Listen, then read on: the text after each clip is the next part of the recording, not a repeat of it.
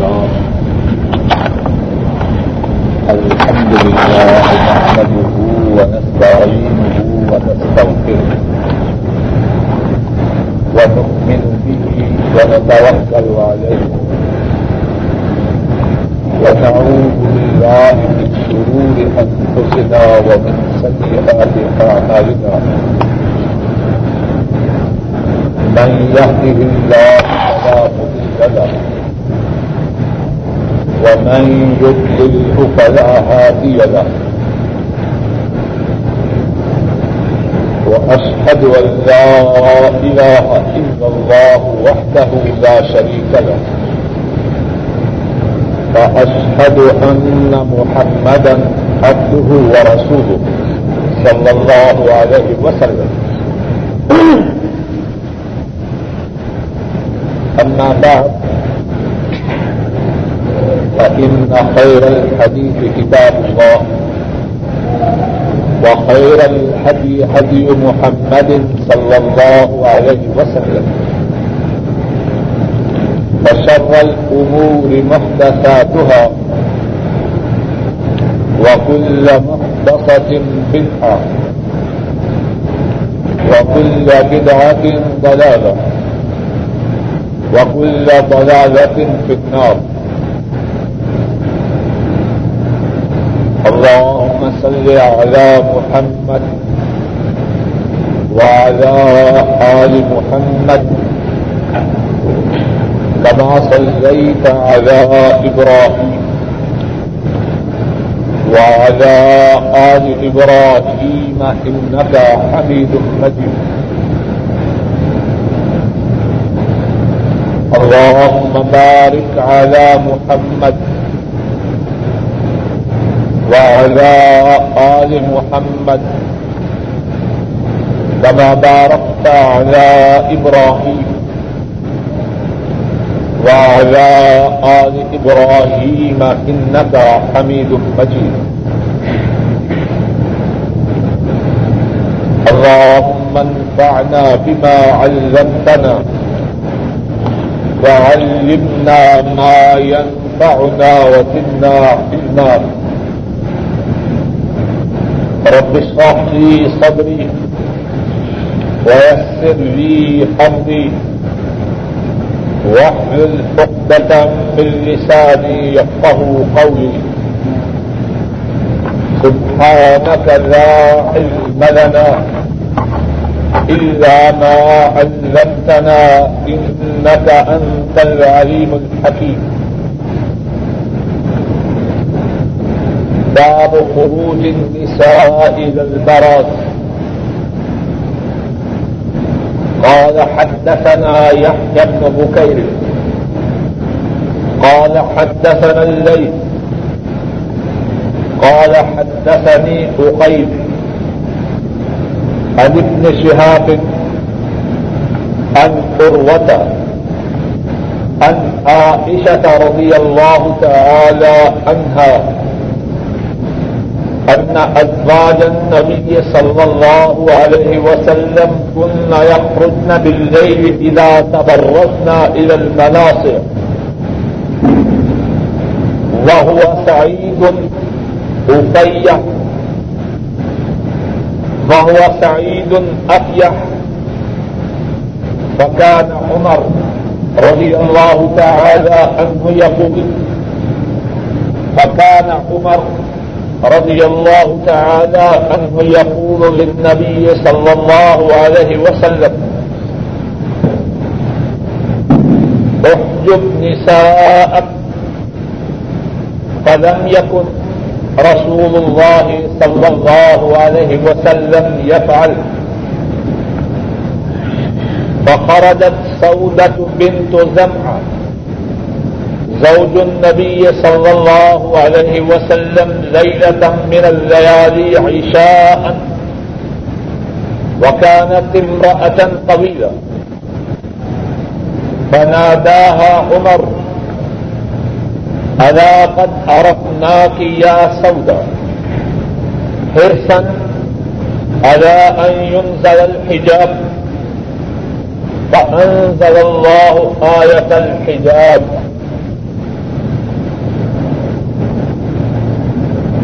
بات ہے۔ عورتوں کے فضائے حاجت کے لیے باہر نکلنے کے متعلق۔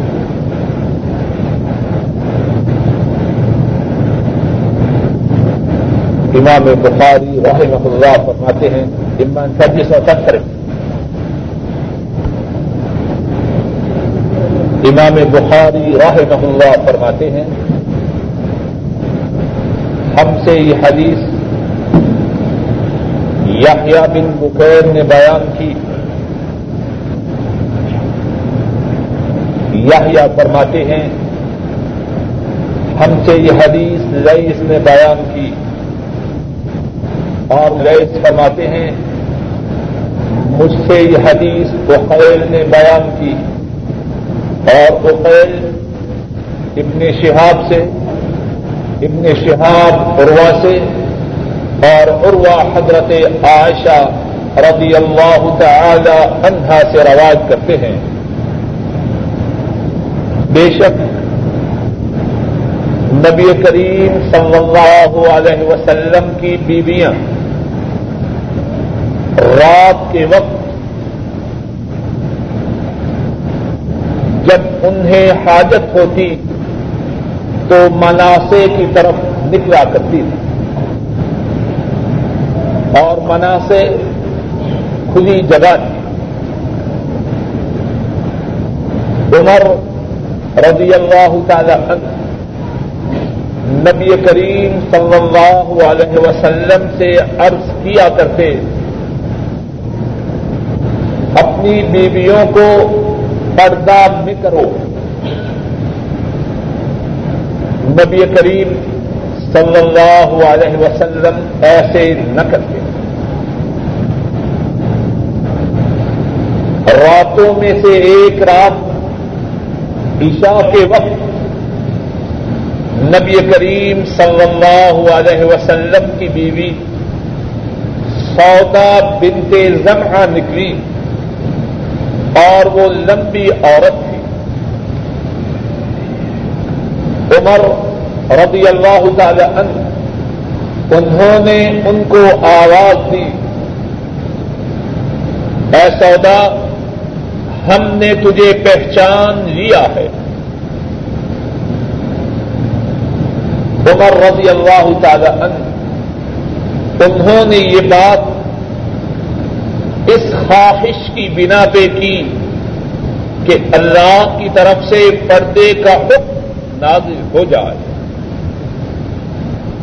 اللہ تعالی نے اس واقعہ پر پردہ کی آیت نازل فرمائی۔ امام بخاری رحمہ اللہ اس بات میں اس بات کو بیان فرما رہے ہیں کہ فضائے حاجت کے لیے عورتوں کا گھروں سے باہر نکلنا اس کا کیا حکم ہے؟ اور جس طرح کے پہلے بھی گزر چکا ہے، یہ جو بظاہر معمولی معمولی مسائل ہیں،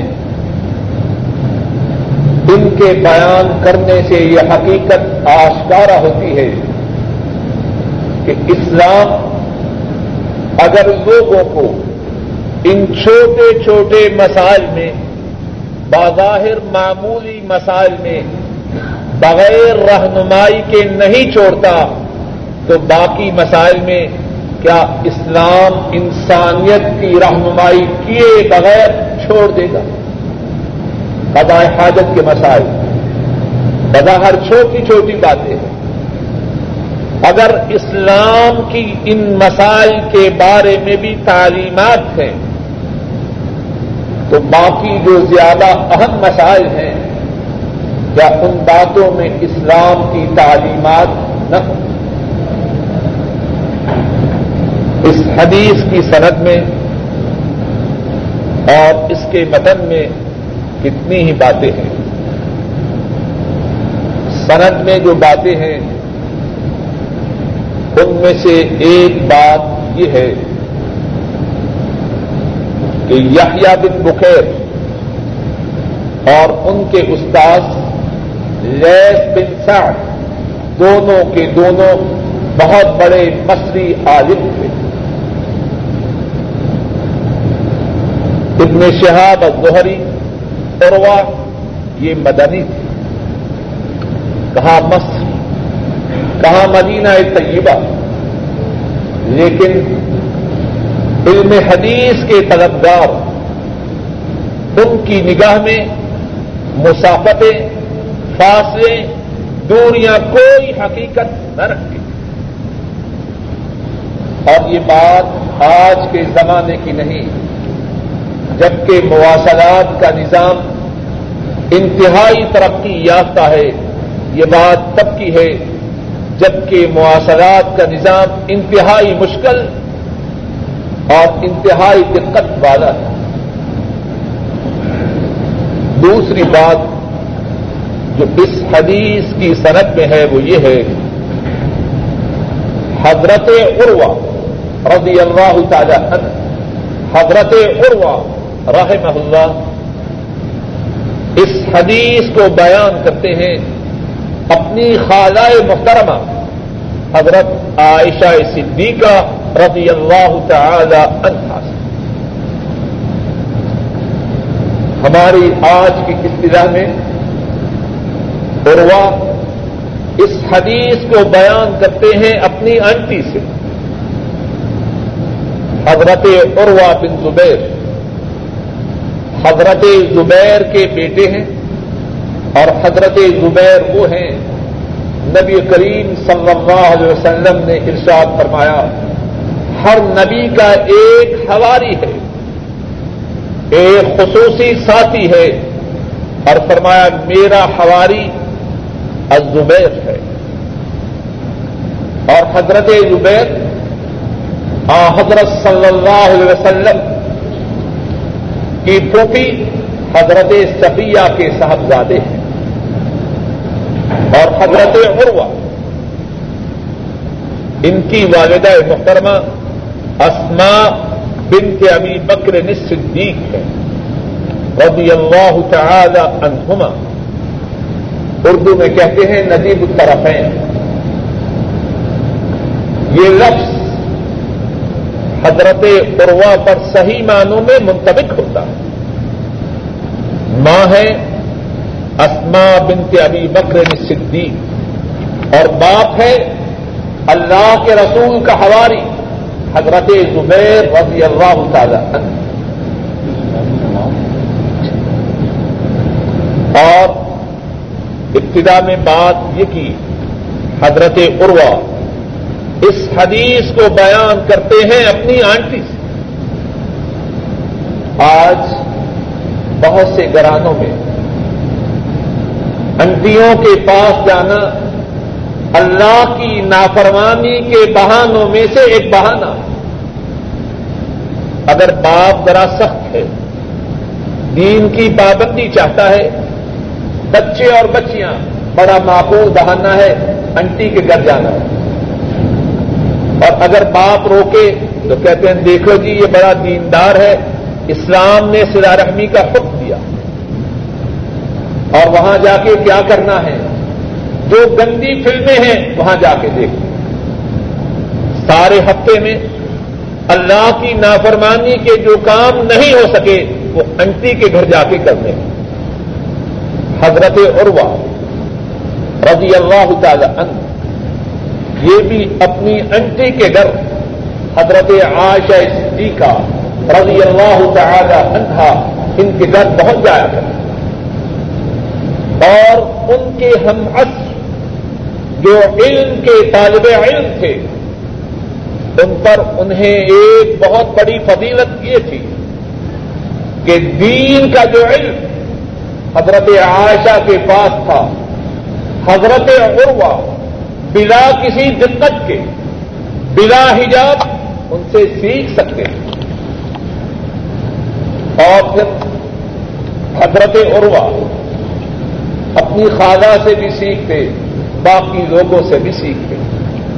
اور اللہ نے ان کو وہ مقام دیا کہ ان کے زمانہ میں مدینہ طیبہ میں سات فقہا مشہور ہوئے۔ سب سے بڑے عالم ان کے زمانہ میں سات ہوئے۔ ان سات میں سے ایک حضرت عروا بن زبیر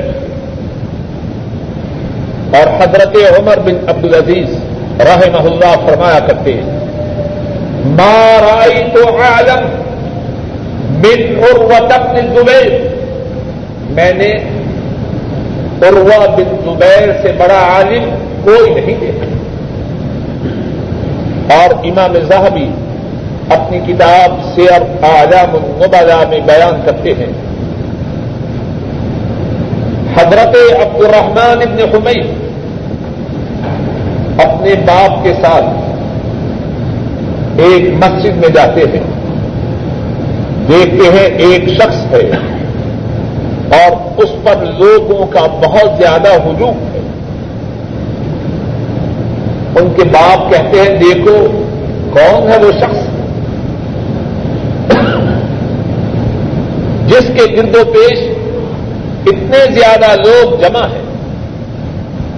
عبد الرحمان جاتے ہیں، دیکھتے ہیں کہ وہ شخصیت اور ہے۔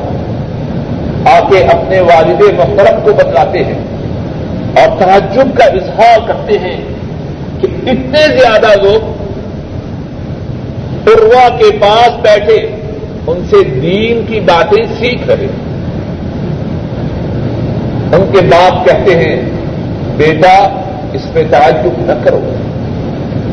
عروا تو وہ ہیں، اگرچہ تابعی ہیں اگرچہ انہوں نے شرف صحابیت نہیں پایا، لیکن میں نے کتنے ہی صحابہ کو دیکھا ہے کہ وہ دین کے مسائل ان سے پوچھا کرتے ہیں۔ اور وہ بن زبیر رحمہ اللہ اللہ نے ان کو علم کی بہت زیادہ دولت سے نوازا۔ اور زندگی میں ان کی جو بہت بڑی خواہشات تھی ان میں سے ایک بہت بڑی خواہش یہ تھی کہ وہ دین کے علم کی نشو اشاعت کرے۔ اللہ ان سے دین کے علم کی نشو و اشاعت کا کام ہے امام زہبی ہی بیان کرتے ہیں۔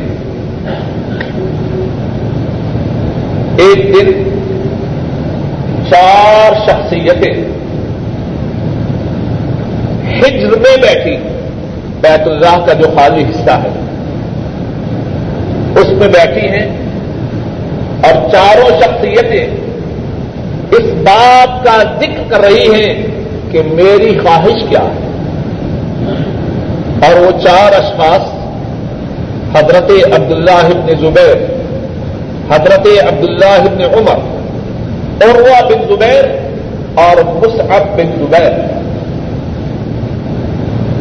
حضرت عبداللہ ابن زبیر رضی اللہ تعالی عنہ۔ فرماتے ہیں، میری خواہش یہ ہے کہ مجھے خلافت مل جائے۔ مصعب عروا کے دوسرے بھائی عبداللہ بن کے بھائی ہیں۔ مصعب عروا کے دوسرے بھائی، وہ فرماتے ہیں، میری خواہش یہ ہے کہ میں عراق کا گورنر بن جاؤں اور فلاں فلاں دو عورتیں میرے نکاح میں آ جائیں۔ حضرت عروا فرماتے ہیں، میری خواہش یہ ہے کہ اللہ نے مجھے جو علم ادا فرمایا ہے، مجھے اللہ کی طرف سے اس کی نشر و اشاعت کی توفیق کی جائے۔ اور عبداللہ ابن عمر ان کی خواہش سب سے عجیب ہے۔ وہ فرماتے ہیں، میری خواہش یہ ہے کہ میرا اللہ میرے گناہوں کو معاف کر دے۔ راوی کہتا ہے، تینوں نے جو جو خواہش کی، اللہ نے دے دی۔ اور مجھے امید ہے کہ عبداللہ ابن عمر کی جو خواہش تھی کہ اللہ ان کے گناہوں کو معاف کر دے، مجھے امید ہے کہ وہ بھی اللہ نے پوری کر دی۔ تو بات یہ عرض کر رہا تھا۔ اور وہ بن زبیر اپنے وقت کے چھوٹی کے علماء میں سے اور خواہش کیا ہے؟ اللہ نے جو علم عطا کیا ہے، اس کی نشر و اشاعت کی توفیق مل جائے۔ کتنے ایسے ہیں، اگر تھوڑا سا علم آ جائے، اس کو چھپا کے رکھتے ہیں، نخرے کرتے ہیں۔ اور عروا رحمہ اللہ. ان کے متعلق، ان کی نیکی، ان کے تقوی، ان کے صبر، ان کی جود و سخا، ان کے متعلق بہت کچھ کتابوں میں مذکور ہے۔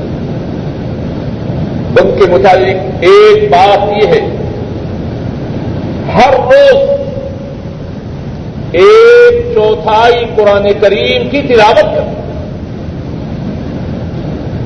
اور جود و سہا کا یہ عالم تھا۔ جب ان کے باغ میں کھجوریں پک جاتی، باغ کی دیوار کو توڑوا دیتے جو آنا چاہے آئے۔ جتنا کھجور، جتنی کھجوریں کھانا چاہے کھا لے۔ جتنی لے جانا چاہے، لے کے چلا جائے اور ان کے صبر کا یہ عالم تھا۔ ایک وقت وہ آیا کہ ان کی ٹانگ میں کچھ نقص ہوا۔ اور یہ طے پایا؟ کہ ان کی ایک ٹانگ کو کاٹ دیا جائے۔ اور اس کے ساتھ ہی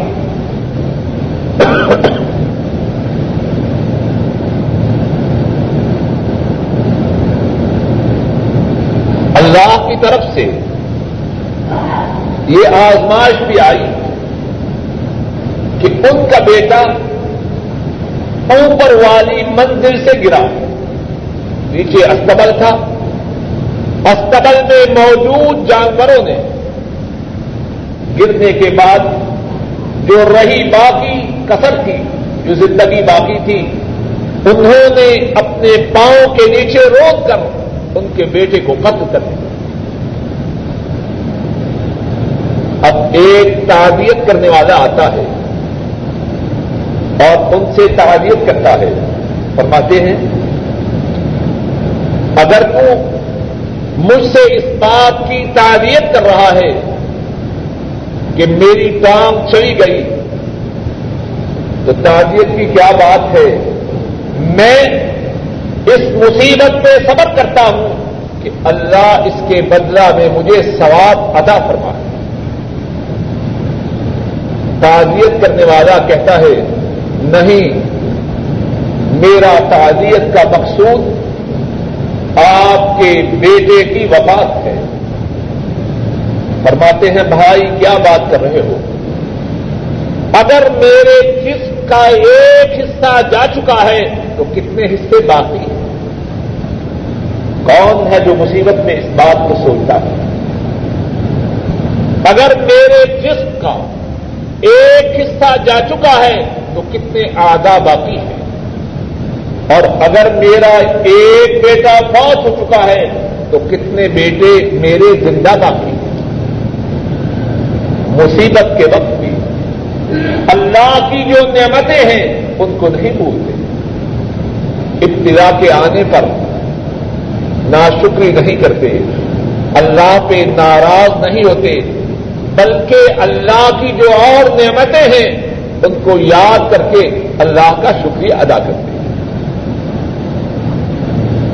یہی حضرت عروا اپنی خاضہ محترم حضرت عائشہ رضی اللہ تعالی عنہا، ان سے یہ حدیث بیان کرتے ہیں۔ اور اس حدیث میں جو باتیں ہیں، ان میں سے ایک بات یہ ہے کہ نبی محترم صلی اللہ علیہ وسلم کے مدینہ طیبہ ہجرت کرنے کے بعد ابتدائی ایام میں مسلمان عورتیں، حتیٰ کہ نبی کریم صلی اللہ علیہ وسلم کی ازواج متحرات بھی پوائے حاجت کے لیے رات کے اندھیرے میں گھروں سے باہر نکلا کرتے اور ایک اور روایت میں بھی ہے۔ حضرت عائشہ فرماتی ہیں کہ ان دنوں گھروں میں کھانے پینے کے لیے زیادہ ساز و سامان نہ تھا۔ چوبیس گھنٹے بعد قریب عورتیں قضائے حاجت کے لیے گھروں سے باہر نکل آج رات اندھیرے میں نکلی ہے تو پھر دوسرے دن رات کے اندھیرے میں قضائے حاجت کے لیے گھروں سے باہر نکل۔ آدمی زیادہ کھائے گا، زیادہ قضائے حاجت کی ضرورت ہوگی۔ جب کھانے ہی کے لیے سارا سارا دن صرف دو دو کھجورے میسر ہوں، تو قضاء حاجت کی بار بار کیا ضرورت ہو اس حدیث میں ایک اور بات یہ ہے۔ کہ ابتدائے اسلام میں حتیٰ کے مدینہ طیبہ کے کی طرف ہجرت کے بعد بھی ابتدائی ایام میں پردے کا حکم نازل نہ ہوا۔ اور ایک اور بات معلوم ہوتی ہے کہ عمر فاروق رضی اللہ تعالی عنہ پردے کے کس شدت سے قائل اور ایک اور بات اس حدیث سے معلوم ہوتی ہے کہ رتبہ و مقام میں چھوٹا شخص اس شخص کو تجویز پیش کر سکتا ہے جو رتبہ و مقام میں اس سے بلند ذرا بات سمجھیے۔ عمر فاروق رضی اللہ تعالی عنہ نبی رحمت صلی اللہ علیہ وسلم سے کیا عرض کرتے ہیں؟ اور نساء اپنی عورتوں کو پردہ کروائی۔ چھوٹا کون ہے، بڑا کون ہے؟ بڑا اتنا ہے کہ اللہ کی مخلوق میں اس ایسا اپنی عظمت میں کوئی نہیں۔ لیکن عمر فاروق رضی اللہ تعالی عنہ ان کے سامنے بھی اپنی تجویز پیش کر رہے ہیں۔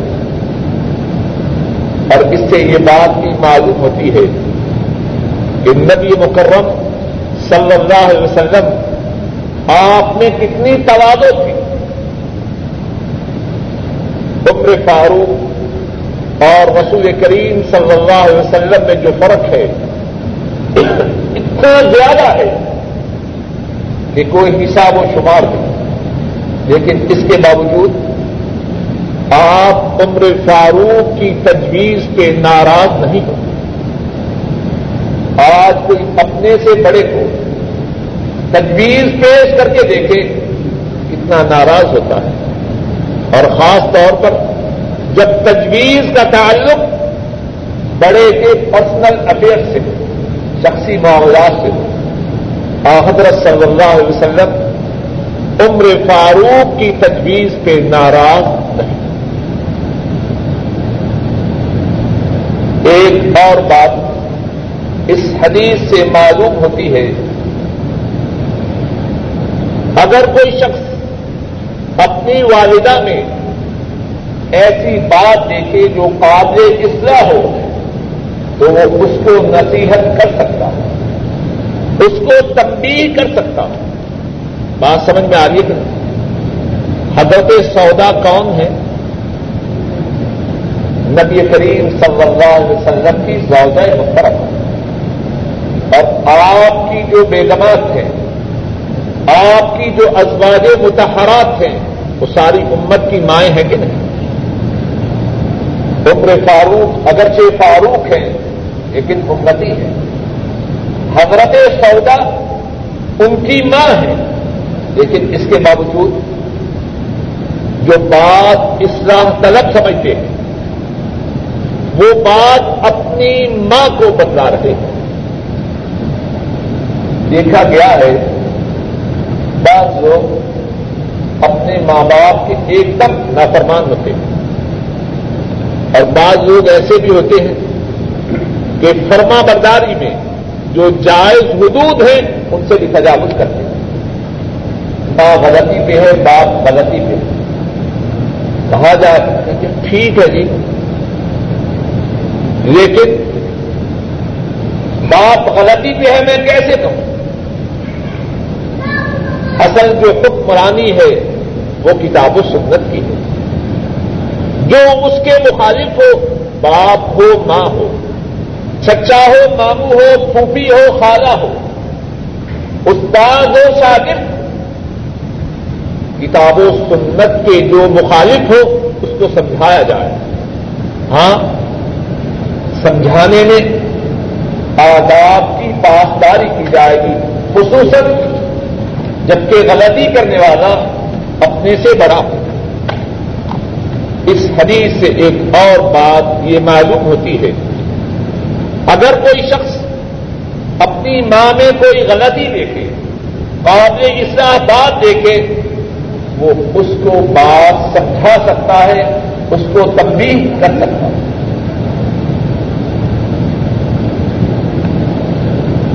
ایک اور بات اس حدیث سے یہ معلوم ہوتی ہے کہ نبی مکرم صلی اللہ علیہ وسلم جن مسائل کے متعلق آپ کو قطع علم نہ ہوتا، آپ سمجھا سکتا ہے، اس کو تبدیل کر سکتا ہے۔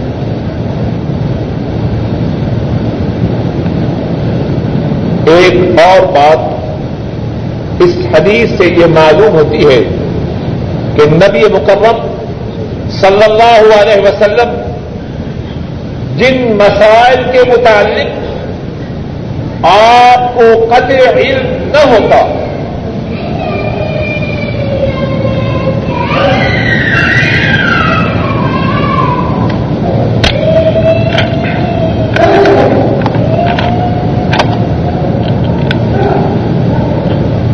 مسائل کے متعلق آپ کو قطع علم نہ ہوتا، ان مسائل کے متعلق بات فرمانے سے پہلے وہی الہی کا انتظار کرتے ہیں۔ عمر فاروق رضی اللہ تعالی عنہ آپ سے مطالبہ کر رہے ہیں، اپنی بیویوں کو پردہ کروائیں۔ آپ خاموش ہیں۔ اللہ کی طرف سے وہی ناری ہوتی ہے، پردہ کرنے کا حق دیتے کتنی ہی باتوں میں جن کے متعلق آپ کو قطعی طور پہ علم نہ ہوتا، اللہ کی وہی کا انتظار کرتے وہی آنے تک اللہ کی جانب سے جو حکم ہوتا، وہ اپنی امت کو، اپنے گھر والوں کو بتلاتے اور ان کو اس حکم پر تعمیر کرنے کا اس حکم پر تعمیر کرنے کی تلقین فرما۔ حدثنا زكريا قال حدثنا أبو أسامة عن هشام بن عروة عن أبيه عن عائشة رضي الله تعالى عنها عن النبي صلى الله عليه وسلم، قال قد أذن أن تخرجنا في حاجتكن قال حشام، يعني البراس امام بخاری فرماتے ہیں، ہم سے یہ حدیث زکریہ نے بیان کی۔ زکریہ فرماتے ہیں، ہم سے یہ حدیث ابو اسامہ نے بیان کی۔ ابو اسامہ ہشام بن قروا سے، اور ہشام اپنے باپ قروا سے اور قروا حضرت عائشہ رضی اللہ تعالی عنہ سے رواج کرتی ہے۔ نبی کریم صلی اللہ علیہ وسلم نے فرمایا، اجازت دی گئی ہے کہ تم اپنی حاجت کے لیے نکلو۔ حضرت ہشام فرماتے ہیں، اس سے مراد یہ ہے کہ قضائے حاجت کے لیے۔ اس حدیث کی سند میں ایک جو نمایاں بات ہے وہ یہ ہے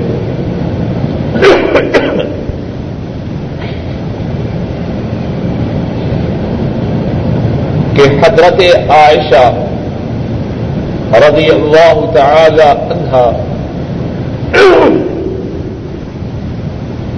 ان سے حدیث بیان کرنے والے، ان کے بانجے حضرت عروا اور حضرت عروا سے حدیث بیان کرنے والے ان کے بیٹے حضرت ہشام اتنے مبارک ہیں یہ گرانے خاگا سے بھانجا اور بھانجے سے اس کا بیٹا اللہ کے رسول صلی اللہ علیہ وسلم کی حدیث کو بیان کر رہا ہے دوسری بات، اس حدیث سے معلوم ہوتی ہے، پہلی بات تو صنعت کے متعلق ہے، اور دوسری بات متن کے متعلق ہے، اور وہ بات یہ ہے کہ قضائے حاجت کے لیے عورتوں کو گھروں سے نکلنے کی اجازت دی گئی۔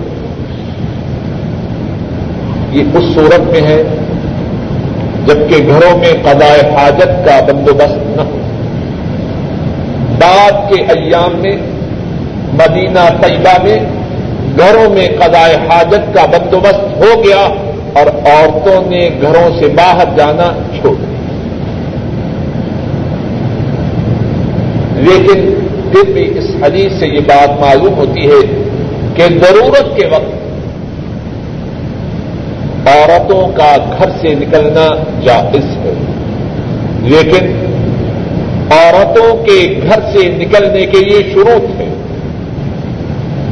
گزشتہ سال رمضان المبارک میں برادرم بخاری صاحب کے گھر میں ایک درس میں ان شروع کا تفصیل ذکر کیا۔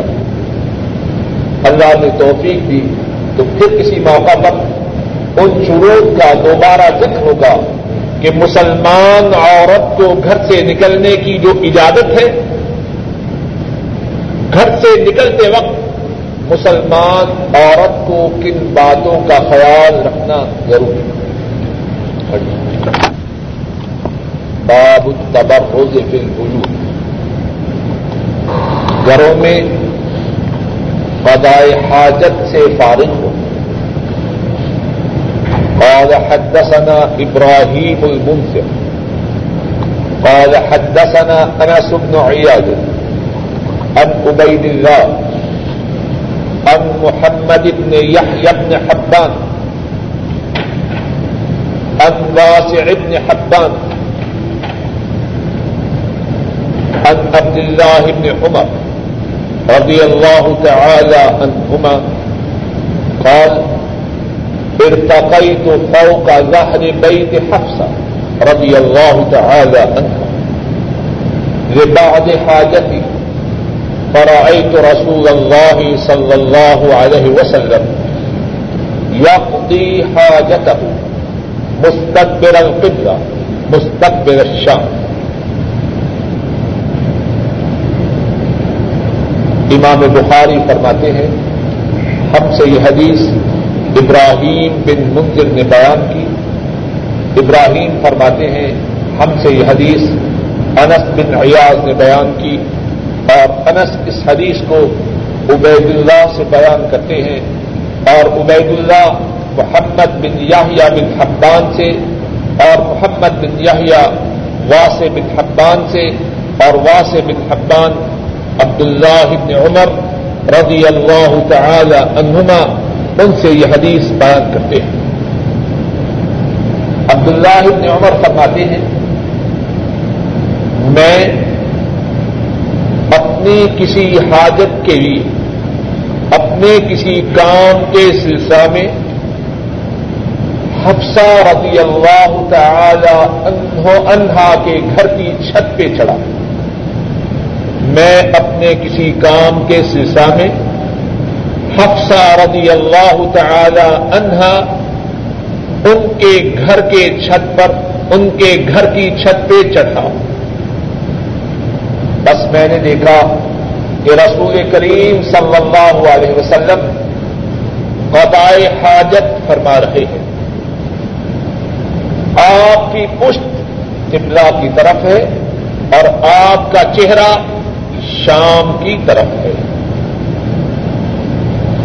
اس حدیث کی سند میں اور متن میں کتنی ہی باتیں ہیں۔ سند میں جو باتیں ہیں، ان میں سے ایک بات یہ ہے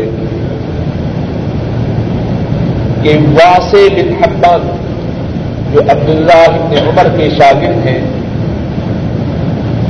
ان کے جو شاگرد ہیں، جنہوں نے ان سے اس حدیث کو سنا، ان کا نام محمد بن یحییٰ بن حبان ہے اور یہ ان کے بتیجے واسع بن حیان، یہ چچا ہے اور محمد بن یحییٰ بن حبان ان کے بتیجے ہیں۔ خوش نصیب ہے چچا، اور خوش نصیب ہے اس کا بتیجا چچا، کہ وہ اللہ کے رسول صلی اللہ علیہ وسلم کی حدیث سنا رہا ہے۔ اور بتیجا کہ وہ اپنے چچا سے اللہ کے رسول صلی اللہ علیہ وسلم کی حدیث سن رہا ہے۔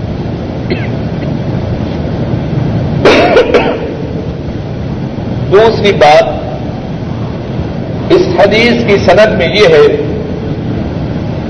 کہ اس حدیث کے جو راوی عبداللہ ابن عمر ہیں، انہی کے بھائی کے پرپوتے عبید اللہ اس حدیث کے راوی ہیں۔ دیکھیے ذرا، ساتھیوں کے پاس کاغذ تو نہیں۔ عبید اللہ جو ہے ان کے باپ ہیں حفظ اور حفظ کے باپ ہیں آصم اور آصم کے باپ ہیں عمر بن خطاب۔ عبید اللہ کے باپ ہیں حفظ حفظ کے باپ ہیں آصم آصم کے باپ ہیں عمر بن خطاب۔ اور عبداللہ ابن عمر، ان کے باپ عمر۔ عبداللہ کے بائی آصم ان کے پوتے۔ اسی حدیث کو میں نے پرپوتا کہا، وہ ٹھیک نہیں۔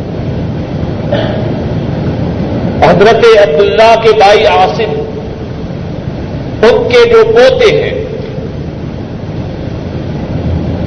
پوتے نہیں، پر پوتے عبید اللہ ان کے باپ کا نام ہے عمر اور عمر کے باپ کا نام ہے حفظ حفظ کے باپ کا نام ہے آصف اور آصم کے باپ کا نام ہے عمر حضرت عبداللہ ان کے بھائی آصم ہوئے ان کے جو پڑپوتے ہیں اپنے پڑ دادا کے جو بھائی ہیں ان کی بیان کردہ حدیث کو سن کر بیان کر رہے ہیں جہاں تک اس حدیث کے متن کا تعلق ہے، یہ پہلے گزر چکا ہے۔ لیکن ایک بات خصوصاً سمجھنے کی ہے، پہلے جو ہم نے حدیث پڑھی ہے، اس میں یہ آیا تھا، ذرا اس بات کو سمجھنے کی کوشش کریں۔ پہلے جو حدیث ہم نے پڑھی تھی، اس میں آیا تھا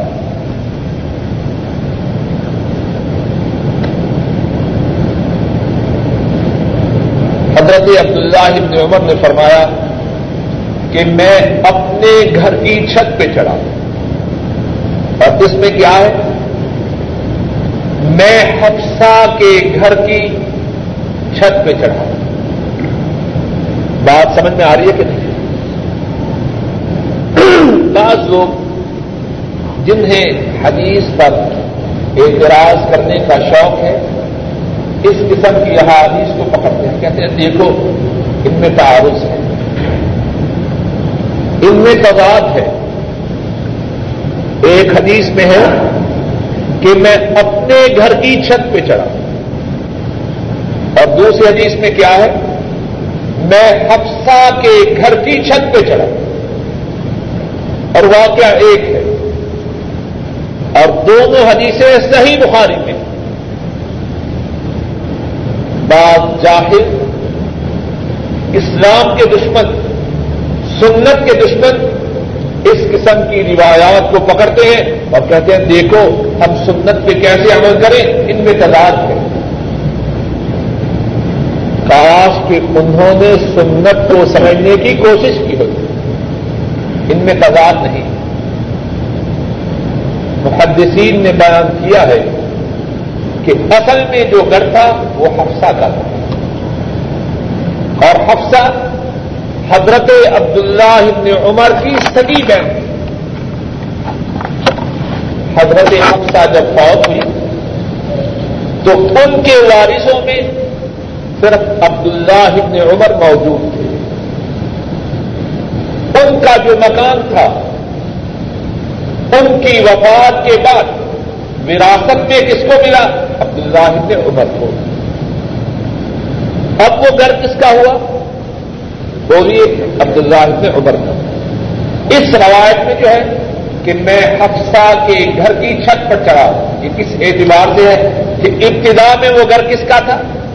حفصہ کا۔ تھا اور دوسری روایت میں جو ہے کہ میں اپنے گھر کی چھت پہ چڑھا۔ اس اعتبار سے ہے کہ آخر میں وہ مکان میری ملکیت میں آ گیا۔ دونوں میں تعارف کون سا ہے؟ لیکن یہ بات اس کے لیے ہے جو سمجھنا چاہے۔ وہ سمجھنا ہی نہ چاہے، اسے کون سمجھا سکتا ہے؟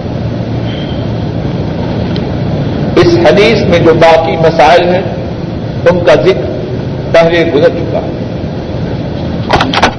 قال حدثنا يعقوب بن ابراهيم قال حدثنا يزيد بن هارون.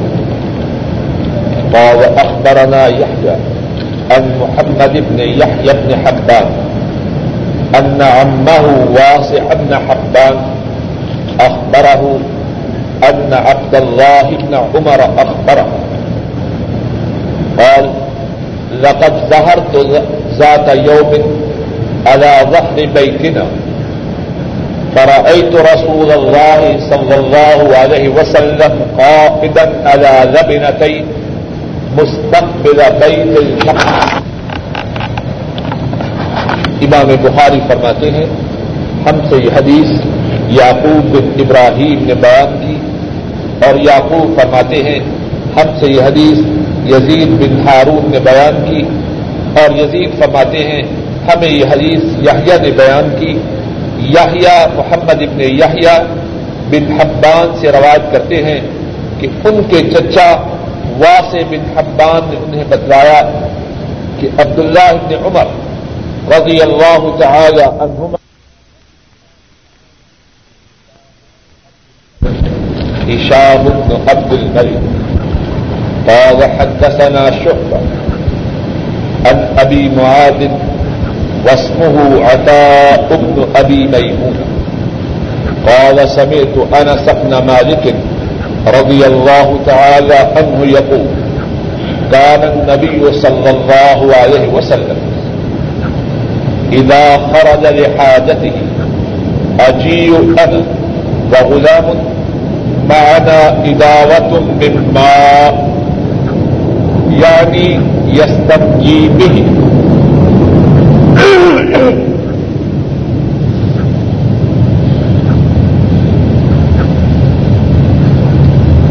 بات ہے۔ پانی کے ساتھ استنجا کرنے کے بارے میں۔ امام بخاری فرماتے ہیں، ہم سے یہ حدیث ابو الولید ہشام بن عبد الملک نے بیان کی۔ ہشام فرماتے ہیں، ہم سے یہ حدیث شعبہ نے بیان کی، شعبہ اس حدیث کو۔ معاف کرنا۔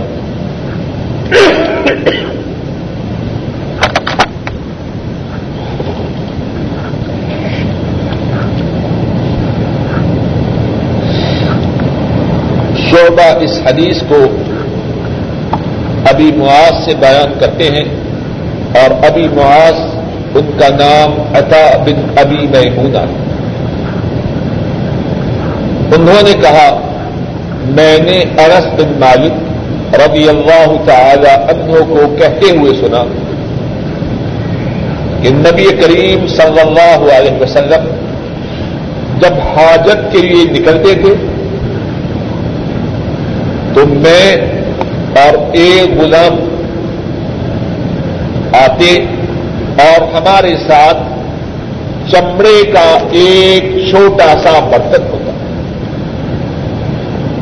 اور اس برتن میں پانی ہوتا اداوت اس کا معنی ہے چمڑے کا چھوٹا سا برتن۔ یعنی یستنجی بھی آپ اس پانی کے ساتھ استنجا کریں امام بخاری راہ اللہ اس باب میں اس بات کو ثابت کرنا چاہتے ہیں کہ پانی کے ساتھ استنجا کرنا درست ہے۔ ذرا اس بات کو توجہ سے سنیے۔ اور اللہ مجھے سمجھانے کی بھی توفیق عطا کرنا امام بخاری راہ محلہ اس باب میں اس بات کو ثابت کرنا چاہتے ہیں کہ پانی کے ساتھ استنجا کرنا درست اصل بات یہ ہے کہ امت میں بعض علماء ایسے گزرے ہیں جو پانی کے ساتھ استنجا کرنے کو درست نہ سمجھتے بلکہ صحابہ ان سے بھی ایسے اقوال منقول ہیں کہ جن سے یہ بات معلوم ہوتی ہے کہ ان کے نزدیک پانی کے ساتھ استنجا کرنا درست ہے۔ مثال کے طور پر مصنف ابن ابی شیبہ میں ہے ایک بڑے مشہور صحابی، حضرت حزیفہ بن یمان رضی اللہ تعالی عنہ۔ ان سے پانی کے ساتھ استنجا کرنے کے متعلق سوال کیا۔ تو فرمانے لگے، پانی کے ساتھ استنجا کرنے کی صورت میں گندگی میرے ہاتھوں میں باقی رہے۔ عبداللہ بن عمر رضی اللہ تعالی عنہما وہ پانی کے ساتھ استنجا نہ کیا کریں امام بخاری رحمہ اللہ اس بات میں یہ ثابت کرنا چاہتے ہیں کہ پانی کے ساتھ استنجا کرنا درست اب اس بات کو کس طرح ثابت کرتے ہیں؟ اس بات کے ثابت کرنے کے لیے کن کی سنت، کن کے طریقہ کو پیش کرتے ہیں؟ نبی مکرم صلی اللہ علیہ وسلم ان کے متعلق حضرت انس فرماتے ہیں کہ آپ جب بذائے حاجت کے لیے نکلتے، میں اور ایک اور نوجوان اپنے ساتھ چپڑے کا ایک چھوٹا سا برتن لیتے، جس میں پانی ہوتا۔ ہے آپ قضائے حاجت کے بعد اس پانی کے ساتھ استنجا کرتے۔ ہیں کتنا عمدہ انداز ہے بات کے ثابت کرنے ہیں امت کے علماء، ان کی عزت و تقریب بہت زیادہ۔ حضرات صحابہ، ان کی شان و عظمت بہت بلند لیکن ان کی باتوں کی صحت کو جاننے کا جو معیار ہے، وہ کیا؟ ان کے اقوال۔ ان کی باتیں رسول کریم صلی اللہ علیہ وسلم کی بات کے موافق ہے یا مخالف حضرت مزیفہ ان کی کتنی شان ہے، عبداللہ ابن عمر کتنا مقام ہے۔ امت کے علماء ان کا احترام ہم پہ واجب لیکن بات چلے گی تو کس کی چلے گی؟ بات چلے گی تو مدینے والے کی چلے گی۔ جب حضرت انس رضی اللہ تعالی اپنی آنکھوں سے دیکھی ہوئی دیکھی ہوئی بات بیان کر رہے ہیں، میں اور ایک اور نوجوان آپ قضائے حاجت کے لیے جاتے چمڑے کا ایک چھوٹا سا برتن جس میں پانی ہوتا آپ کے پیچھے لے کے جاتے اور آپ اس سے استنجا کرتے اور یہاں یہ بات بھی سمجھ لیجیے اور اس بات کے نہ سمجھنے کی وجہ سے بہت سے لوگوں کو دھوکہ ہوتا ہے۔ ان کے سامنے نبی کریم صلی اللہ علیہ وسلم کی کوئی سنت پیش کی جائے۔ اور اس کے مخالف انہوں نے کسی مولوی کا، کسی عالم کا، کسی پیر کا یا کسی امام کا قول سن رکھا ہو۔ تو کہتے ہیں، ٹھیک ہے، لیکن وہ مولوی صاحب بھی تو بڑے عالم ہیں۔ وہ امام صاحب بھی تو بہت بڑے عالم بات کو سمجھ لیجیے ایسا کہنا درست نہیں۔ اللہ کے بندے غور کر۔ کس کا مقابلہ کس سے کر رہا ہو کوئی کتنا بڑا عالم ہو، کتنا بڑا امام ہو، مدینے والے کے مقابلہ میں اس کی کیا حیثیت اور دوسری بات یہ ہے، کسی عالم کی بات کو چھوڑ کر نبی کریم صلی اللہ علیہ وسلم کی بات پہ عمل کرنا اس سے اس عالم کی توہین مقصود ہے۔ عالم تو وہ ہے، امام تو وہ ہے جو خود اس بات کی تنقید کرے کہ میری جو بات مدینے والے کی بات کے خلاف اس کو چھوڑ دو۔ باقی غلطی ہر ایک سے ہو سکتی۔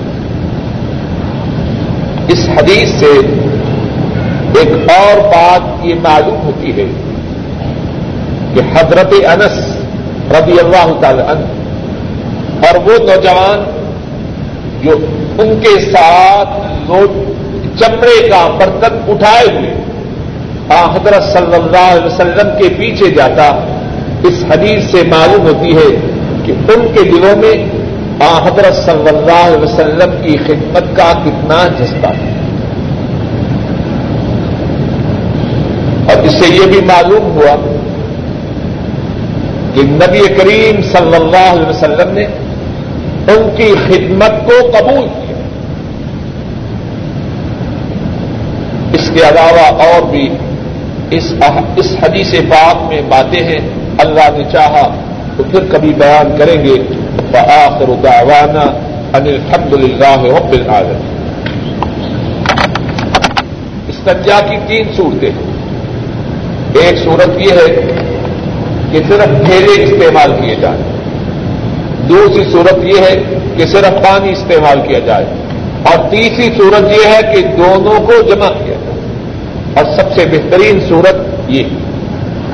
اور تینوں صورتیں درست معاف کرے۔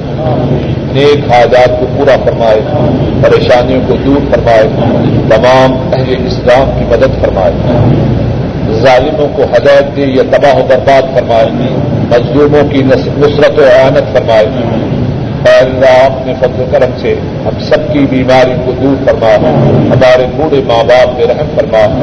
اور جن کے ماں باپ فوت ہو چکے ہیں، ان کے گناہوں کو معاف فرما۔ اے اللہ، ہمارے بہن بھائیوں پہ رحم فرما۔ اے اللہ، ہمارے بیوی بچوں کو ہماری آنکھوں کی ٹھنڈک بنا۔ اے اللہ، ساری کائنات میں اسلام کا بول بالا فرما۔ اے اللہ، تمام دنیا کے مظلوم مسلمانوں کی مدد فرما۔ اے اللہ کویت کے مظلوم مسلمانوں کی مدد فرما۔